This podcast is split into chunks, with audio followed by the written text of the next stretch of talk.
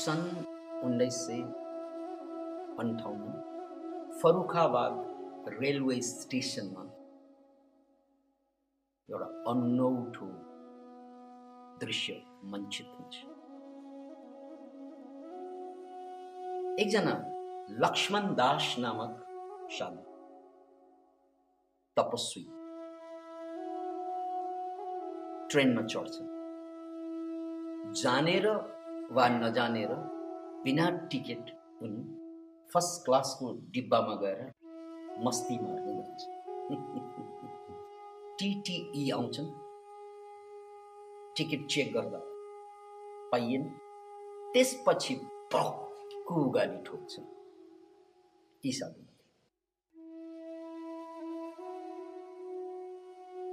सुको पैसा तिर्नु चाहिँ त्यसमाथि फर्स्ट क्लासमा चढ्नु। अनि बडा मस्ती मारेर आरामसँग सबै सिट आफ्नै गरेर हिँड्ने गाली गर्नुसम्म गर्छु। साधुलाई मतलबै थिएन। त्यो कुरा गाली त कानबाट छिरेकै हो। तर दिमागमाथि पसेकै रह्यो यही हो चमत्कार। हाँ सुनेको सुनिन्छ नि त्यो कसैले दिएको प्रहारलाई जब हामीले सुन्छौँ तर गुन्दैनौँ। केन्दैनौँ? गुन्दैनौँ। त्यो प्रहार जसरी रामायण महाभारतको सिरियलमा देखाउँछ नि बाण हानेर ल्याउँछ। अनि प्रतिपक्षले पनि अर्को बाण हान्दाखेरि आकाशमै त्यसलाई काटिदिन्छन् बाण आफूसम्म आउनै दिँदैन। त्यस्तै कसैले दिएको प्रहार कसैले दिएको गाली त्यो आधा मात्रै कुरो। आधा कुरो त त्यो कुरोमाथि हामीले गुन्ने काम गरेपछि चिन्तन गर्ने काम गरेपछि विचार गर्ने काम गरेपछि अनि पुरै फोर्सले त्यो कुराले हामीलाई आघात गर्छ। त्यस कारण त्यसलाई आकाशमै उडाइदिने बाण त हानेको यो शब्दबाण शब्दबाण शब्दबाण तर त्यसलाई मस्तिर नल्याउने काम गर्नलाई केही गर्नु पर्दैन। त्यो कुरालाई बाल मतलब दिनु। आजको केटाहरूको भाषामा।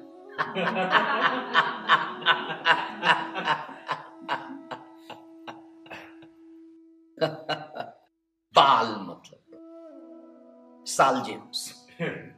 काल जे होस्। ताल जे होस्। हाल जे होस्। यानि त्यो कुरालाई नगुन्नु।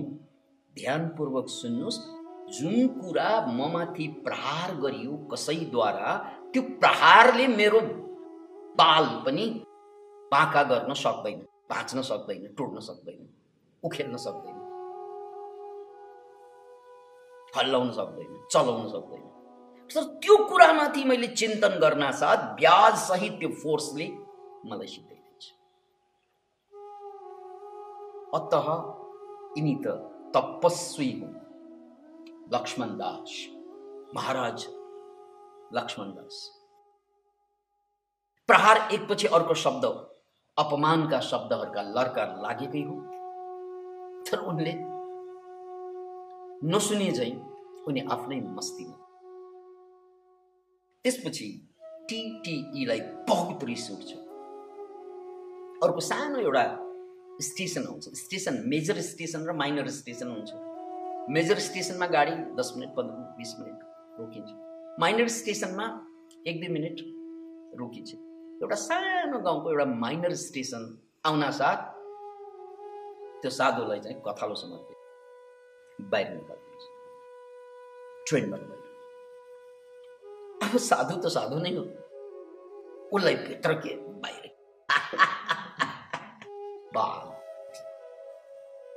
उनी आफ्नै मस्तीमा छ बाहिर गएर रेलवे स्टेसनमा मेच हुन्छ त्यहाँ मेचमा आफ्नै मस्तीमा बस्नु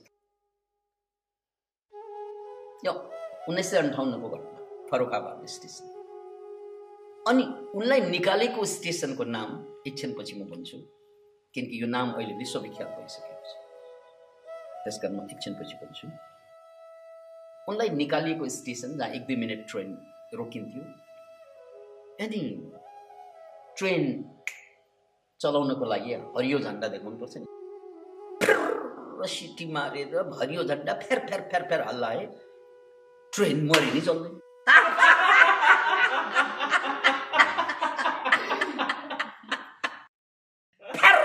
गर्छन् फेरि फेरि फेरि फेरि गर्छन् ट्रेन मरि नै चल्दैन फेरि फेर गर्छन्। फेरि फेरि फेरि फेरि। मरि नै ट्रेन चल्दैन त्यसपछि अब ट्रेनमा कहाँनिर इन्जिनमा गडबडी भयो? त्यसको लागि मिस्ट्रीहरू बोलाइयो चेक गराइयो एक एक ठाउँ। कहीँ पनि केही मिस्टेकै छ जसरी हामी डक्टर कहाँ जाँदाखेरि रोग लिएर जान्छौँ यहाँ दुखे त्यहाँ दुखे डक्टरले त्यो मिसिनमा जाऊ यो मिसिनमा जाऊ यो जाँच गर त्यो जाँच गर सबै कुराको लिस्ट बताउनुहुन्छ हामी जाँच्छौँ। अनि लास्टमा भन्छ तपाईँलाई केही भएको छैन।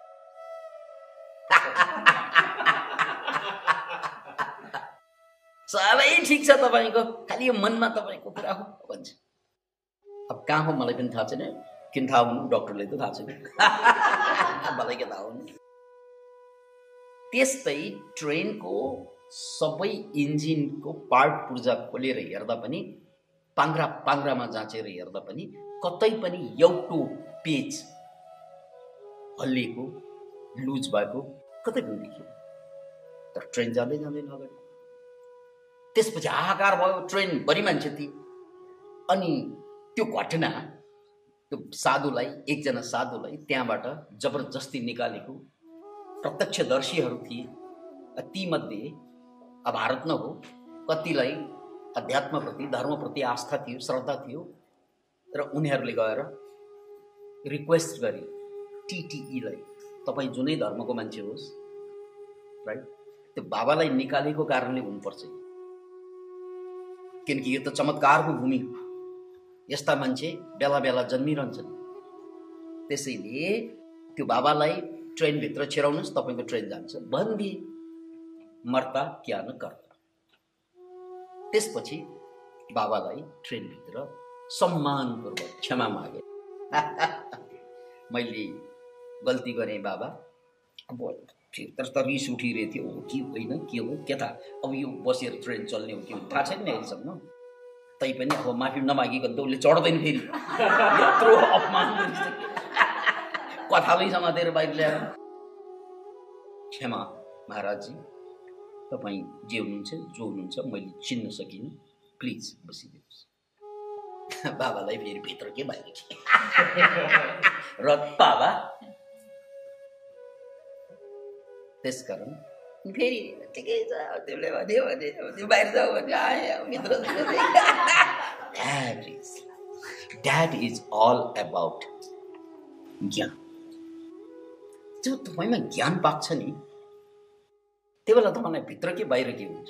अनि दुःखी कसले भन्नु तपाईँ त कस्तो भित्र जान्दै जान्नु भनेर बसेको मान्छेलाई भित्र उसलाई कसै गरी जानु पऱ्यो भने बाहिर आउँदै आउँदैन भनेर बस्छु।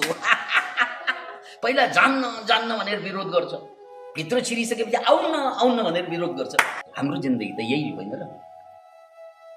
के गर्दै गर्दै बहुत विरोध गर्छौँ। के गरिसकेपछि छोड्दै छोड्दैन बहुत विरोध गर्छौँ। जिन्दगी खालि विरोधै गरेर मर्ने क्या? मान्छे त त्यही हो ऊ कि कुनै चिज मन पराउँदै मन पराउ मन पराएपछि छोड्दै छोड्दैन। द्याट इज नट लाइफ यो त प्रकृतिको नियमको विरोधमा हो। प्रकृतिमा हेर्नुहोस् त बहुत सुन्दर फुल फुल्छ। दुई चार दिनपछि वैलाहरू त्यो पनि त स्वीकार गर्नु पऱ्यो। फुल फुल्छ स्वागत छ। वैलाउँछ त्यो पनि स्वागत छ। किनकि त्यो फुल वैलाइसकेपछि त त्यसले बिउ छोडेर जान्छ अर्को फुलको लागि। त्यति दूरदर्शी हामी हुँदैनौँ। त्यस कारण फुल फुल्नु जति महान छ वैलाउनु त्योभन्दा महान छ। किनकि त्यसले धेरै बिउ छोडेर गएको छ। त्यस कारण मेरो फुल खोज्ने होइन मेरो बिउ कहाँ छ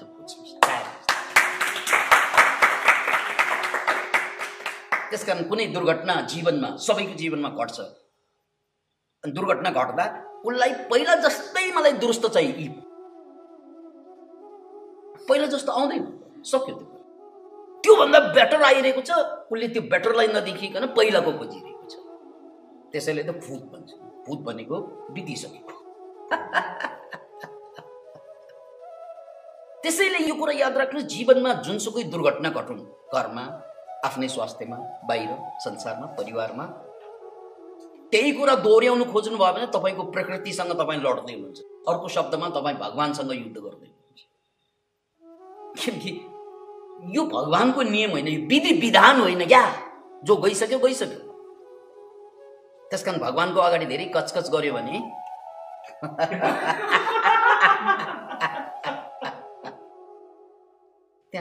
बहुत विनम्रताका साथ, ओहो, मेरो फुल त ओइलायो तर यसले बिउ कहाँ किनकि त्यसपछि फेरि त फुल रोपेपछि आती रहेंगे बाहरी, जाती रहेंगे बाहरी।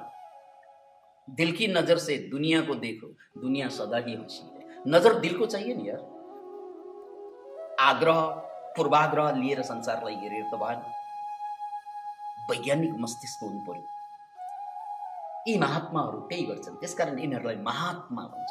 हामी क्षुद्रात्मा। उनीहरू महाआत्मा। त्यसकारण महात्माजी त्यसैले भित्र उनलाई के बाहिर उनलाई के तैँले अघि अपमान गरेको। ल अब चल अब म जान्न जान्न। मर्छु मरे काटे जान्न मनै कटक्क खाने गरी चाहिँ मलाई चाहिँ अपमान गरेर बाहिर निकाल्ने अब फेरि भित्र जाने भन्ने हामी भए त त्यही भन्छौँ। यही फरक छ हामी मेरो उनीहरू हाम्रो त अहङ्कार यति। विनम्रताको कहीँ लेस मात्र पनि छैन। हामी त नै का नै भन्छौँ। किन निकालेको? ल छोरालाई त गर्नुहोस् छोराले त्यही डाइलग गर्छ। तिम्रो घरमा आउँदैन बाबालाई थर्काउँछ आमालाई थर्काउँछ। होइन? राइट परिवारले त त्यसो गर्छ भने अरू मान्छेले त हामीमाथि के व्यवहार गर्दौ? तर महात्माहरू they are different people psychological त्यस कारण ठिक छ भित्रै गर। ट्रेन चल्नु थाल्यो। बिस्तारै विकास आनन्द। होइन ठुलै स्वरमा बोल्नु पऱ्यो। कि ट्रेन चल्यो नि ठुलो स्वर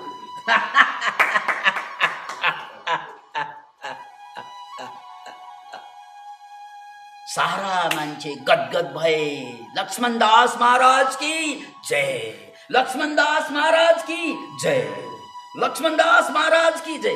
यो ट्रेन स्टेसनमा गुन्जेको आवाज़ मैले दोहोऱ्याइदिएँ सारा लावा लस्कर हर्षित भयो किनकि घन्टौँ ट्रेन रोकिसकेको थियो मान्छेको कति काम बितिसकेको थियो त्यसपछि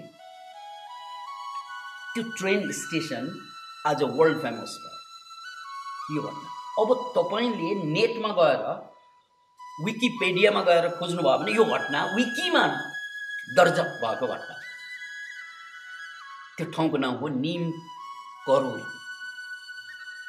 निम करोरी र यो निम करोरीमा गएर उनी बसेको कारणले गर्दा उनी पछि विश्वविख्यात सन्तको रूपमा रहे निम करोरी बाबा।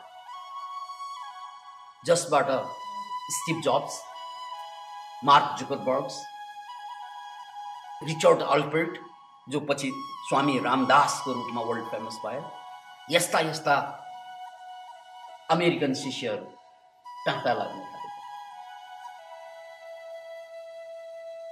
यो निम करोरी बाबाको प्रसङ्ग यसलाई भनिन्छ सिद्धि यसलाई के भनिन्छ अरे? सिद्धि हामी सबै विसिद्धि असिद्धि। भनेको मतलब शक्ति नभएका शक्तिहीन। पतञ्जलीले अद्भुत सूत्र के दिनुभएको छ भने निर्माण चित्त। निर्माण चित्त भनेको साधनाको बलबाट जुन चित्त निर्माण हुन्छ त्यो चित्तलाई चाहिँ निर्माण चित्त भनिन्छ। अब यहाँ चित्त शब्दलाई बुझौँ इङ्ग्लिसमा दि माइन्ड भन्ने शब्द प्रयोग भयो भने यसको अर्थ भावना पनि माइन्ड हो बुद्धि पनि माइन्ड हो त्यो माइन्डै नभएको मान्छे भनेको बुद्धि नभएको मान्छे हो उसले माइन्ड गर्यो भनेको उसको भावनामा चोट लाग्यो भने अनि दि माइन्डको अर्थ फेरि आत्माकै रूपमा पनि दि माइन्ड भनेपछि त्यो पनि समेटिन्छ त्यहाँ मन बुद्धि आत्मा तिनैवटा कुरालाई एकैचोटि सम्बोधन गर्नु पर्यो भने दि माइन्ड भनेर इङ्ग्लिसमा प्रयुक्त भएको पाइन्छ। अनि त्यही शब्दलाई हाम्रो यताको भाषा संस्कृत या हिन्दी या नेपालीमा ट्रान्सलेट गर्दा चित्त शब्द पनि लगभग त्यही अर्थमा प्रयुक्त भएको छ चित्त भनेको कहिलेकाहीँ त्यसले बुद्धिको काम गरिदिने। कहिलेकाहीँ मलाई चित्त दुख्यो भन्दा भावको काम गरिदिने। अनि चित्त फेरि कहिलेकाहीँ आत्माको काम गरिदिने चेतनाको काम गरिदिने। त्यसैले पतञ्जलीको सूत्र छ अगाडिको सूत्र योगस चित्त वृत्ति निरोध। यो दोस्रो सूत्र। चित्त भनेको कन्सियसनेस चेतना। अनि यो चेतनालाई यदि सूर्यसँग दाँच्ने हो भने चित्त वृत्तिलाई बादलसँग दाँच्दा हुन्छ।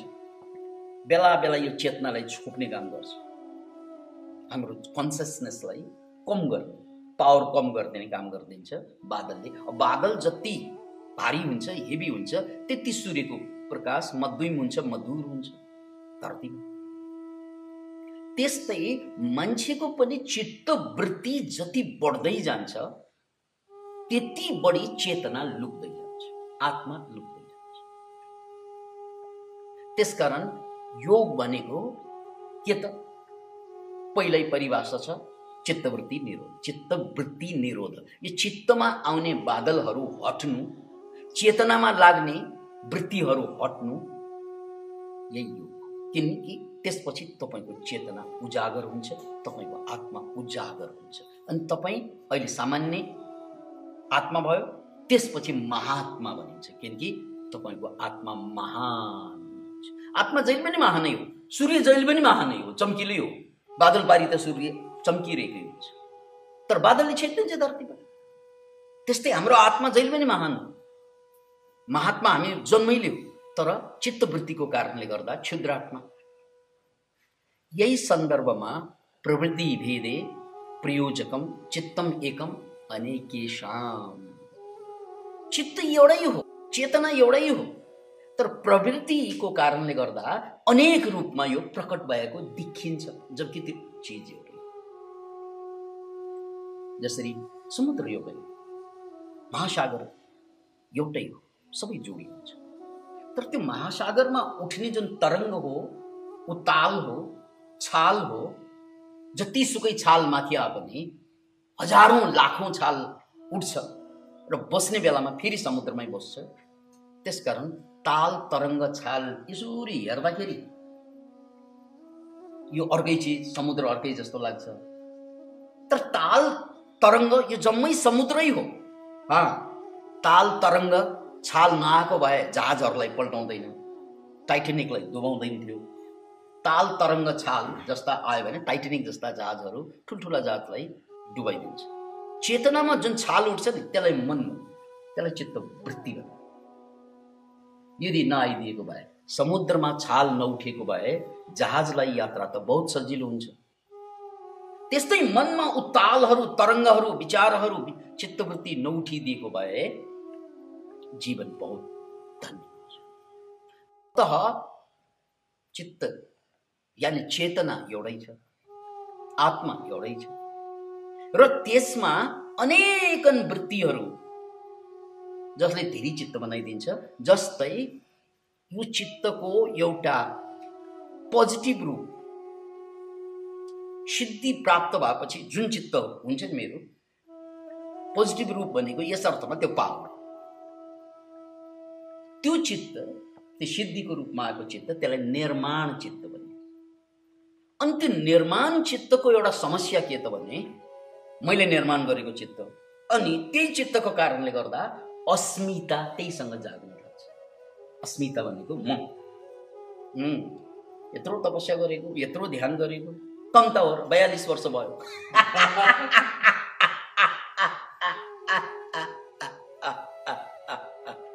हो यो चित्त के हो?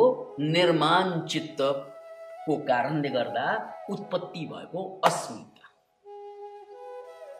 अब यो अस्मिताप्रति बोध छ भने यो अस्मिताले केही फरक पर्दैन। होइन? यो बोध भयो भने त्यो अहङ्कार बन्दैन। यो सूचना मात्रै बन्छ त्यस्तो इन्फर्मेसन तर बोध भएन भने त्यो अहङ्कार बनिन्छ अहङ्कार भयो भने पोल्ने कसलाई आफैलाई सिद्धिनेको आफै जस्तै रावण सिद्धि। किनकि अस्मिता आउनु स्वाभाविकै हो। अहङ्कार जाग्नु स्वाभाविकै हो। यत्रो कमाइसकेपछि मेरो अहङ्कार जाग्दैन। कार हेर्नु मेरो। त बेकारको मान्छेलाई के थाहा यो कारको महत्त्व राम्री स्वास्नी भए तिम्रो स्वास्नी कस्तोसँग बिहे गरेको तिमीलाई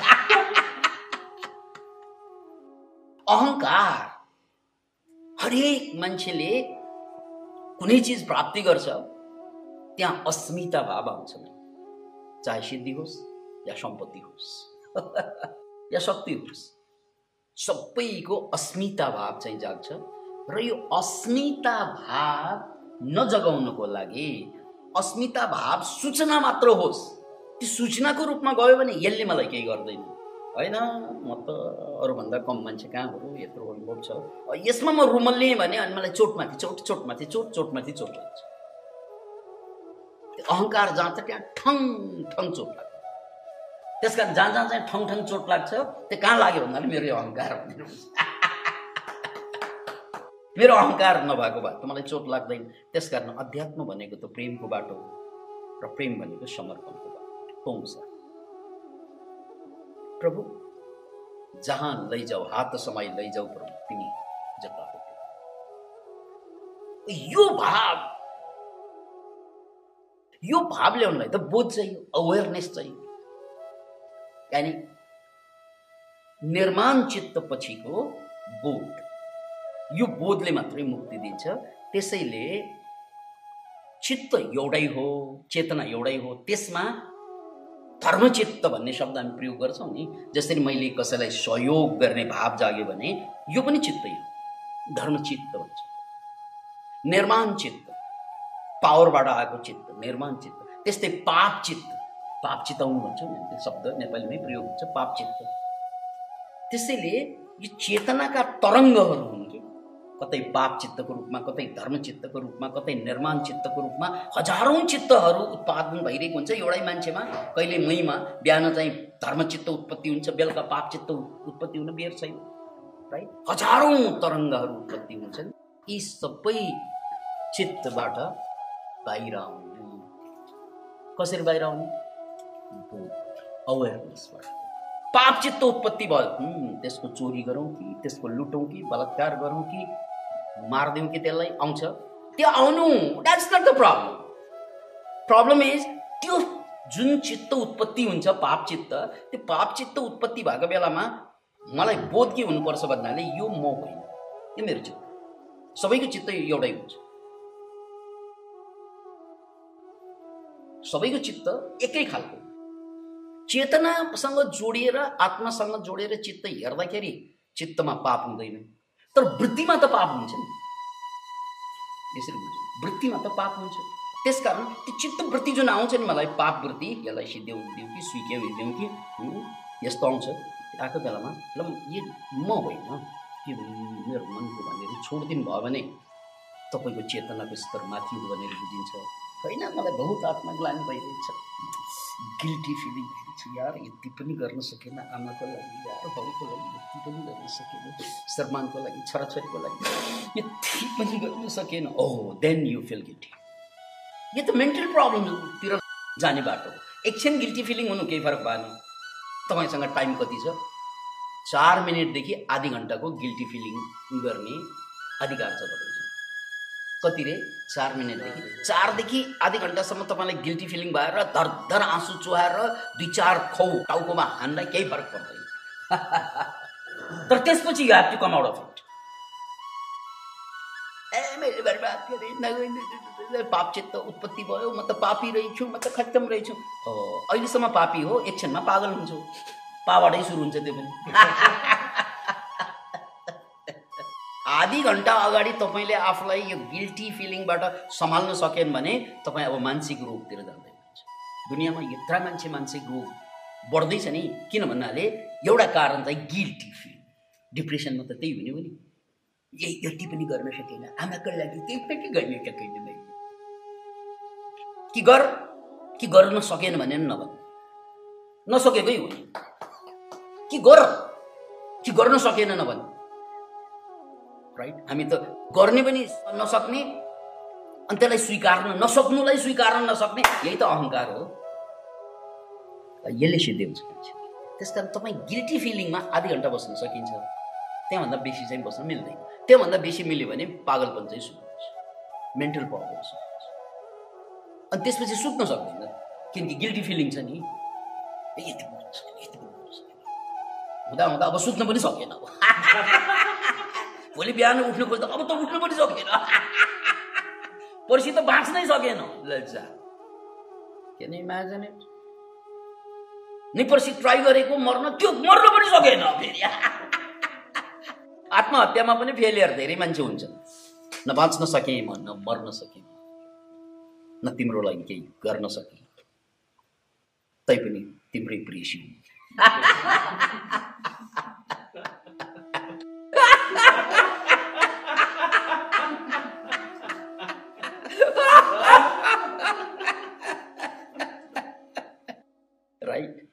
त्यसकारण यहाँ फेरि पनि बुझौँ मैले गर्न सकेँ। अथवा मैले गरेँ भन्ने फिलिङ आउँछ। दुवै एउटा अहङ्कार अर्को पागलपन यो दुवै फिलिङ जुन आउँदा मलाई बोध के हुनु पर्यो? यो मनको म होइन। यो मेरो मन। पोलेको मलाई होइन मेरो मनलाई हो भनेर बुझ्नु मुक्ति हो। अहङ्कार जागेको मेरो मनलाई हो मलाई होइन भनेर बुझ्नु मुक्ति हो। जाग्छ यहाँ। किनकि यो जाग्ने नै ठाउँ हो। यो दुनियाँभरका पाप पुण्य सबै खेल्ने ठाउँ यही हो। यो मन भनेको चिज यस्तो दुनियाँभरका पाप र दुनियाँभरका पुण्य दुवै खेल्ने ठाउँ त्यही हो। एउटा फिल्ममा हिरो पनि त्यही खेल्न आउने होइन जहाँ भिलेन खेल्छन्। भिलेन पनि त्यही खेल्ने होइन जहाँ हिरो खेल्छन्। फिल्मको पूर्णतै त्यही हो। त्यहाँ हिरो पनि हुन्छ भिलेन पनि हुन्छ। मनको पूर्णतै त्यही हो। त्यहाँ पाप पनि आउँछ। पनि आउँछ एक क्षणमा यो यसलाई चाहिँ फ्रिक्याइदियो जस्तो लाग्छ। अर्को क्षणमा बिचरालाई माया पनि लाग्छ। त्यति व्यवहार त हामीले छोराछोरीलाई पनि गर्छौँ कहिलेकाहीँ बहुत प्यार गर्छौँ कसले छ्यामो पछाडिदिन्छौँ श्रीमतीलाई त के के गर्नुभयो होला है? श्रीमानलाई हाँस्नै पर्दैन है? त्यो मलाई थाहा छ नि। विवाहित हुँ।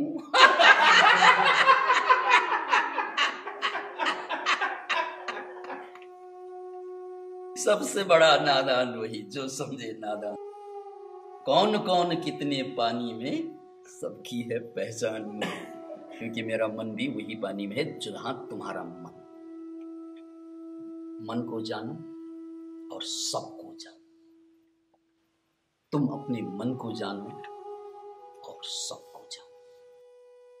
Once you understand your mind, you will understand everyone's mind because everyone has the same mind, if not same, similar. अनि जब आफ्नो मन र अरूको मन एउटै हो भनेर थाहा हुन्छ नि त्यसपछि न म आफ्नो मनबाट पीडित हुन्छु न अरूको मनबाट पीडित हुन्छु। किनकि पीडा त मनमा चल्ने हो। किनकि कहिलेकाहीँ यसले पुण्य पनि गरेको छ यो मोराले यो मरियो। कहिलेकाहीँ यसले पाप पनि गरेको छ। यी मनको कारण तर आत्मा चेतना न पाप गर्छ न पुण्य। ऊ त पर छ। Beyond beyond the mind means beyond the vice and virtue पाप र पुण्य दुवैबाट पर अत पुग्ने त्यता पाप र पुण्यबाट त्यसकारण दुःख मेरो मनलाई हो मलाई हो बहुत पुण्य पनि मनले गर्ने हो मैले नै। बहुत राम्रो काम गर्दा पनि त मैले होइन भनेर भन् बुझ्नुहोस्। बहुत राम्रो काम गर्छु नि हामी बेला बेला। त्यो रहिम भन्ने एकजना बहुत बडा सन्त भयो। अनि उनको विषयमा एउटा बहुत रमाइलो प्रासङ्गिक कथन छ यहाँ। बहुत सान्दर्भिक हुन्छ। उनी बहुत धनी परिवारबाट आएको मान्छे बने सन्त। अनि बिहान बिहान उठेर दान दिन्थे। दान माग्ने मान्छे आउँथे। उनी आफै पनि सन्त। अनि अरू चाहिँ जोगी सोगीहरू लाइन लागेर आउँथे। अनि उनले जे जे छ आफ्नो हातमा जे जे पर्यो दान दिने गर्थे। कसले? रहिम तर दान दिँदा उनको एउटा ट्रेन्ड परिपाटी कस्तो हुन्थ्यो भने उनी दान दिँदाखेरि मुन्टो न्युरी न्युरी चाहिँ दान दिन्थ्यो अनि कसैले सोधे मान्छे त छाती फुलाएर दान गर्छन् हा मेरो नाम लेखाइदिए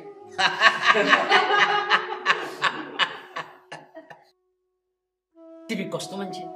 दान पनि दिने लाज पनि मान्ने। लाज मानी मानी मान्छेलाई हेर्दैन उसले लाज मानी मानी कस्तो दानी होला तिमी किन? रहिम त्यसो यत्रो पुण्य गर्दैछौ।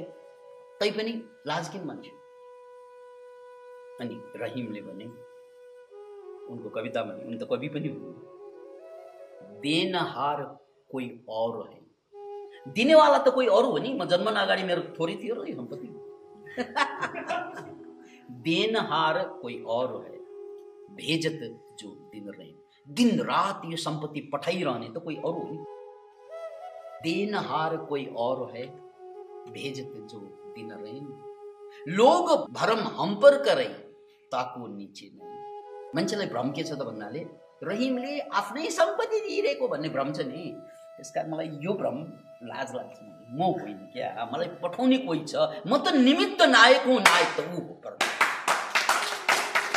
नायक त ऊ हो नायक त ऊ हो उनको कारणले म छु धरतीमा उनकै कारणले त्यसकारण देनहार कोही और है भेजत जो दिन रैन लोग भरम हम्पर करे ताको है निचे नै त्यसकारण म आँखा चुकाउनुको कारण त्यो हो कि यो मेरो म माध्यम हुँ त्यसकारण हाम्रो त केही पनि छैन किनकि सय वर्ष अगाडि हाम्रो केही थिएन सय वर्ष पछाडि हाम्रो केही हुँदैन। त्यसकारण आँखा चुकाऊ दान त्यही मात्रै तिम्रो किनकि त्यो तिम्रो पुण्य हुन्छ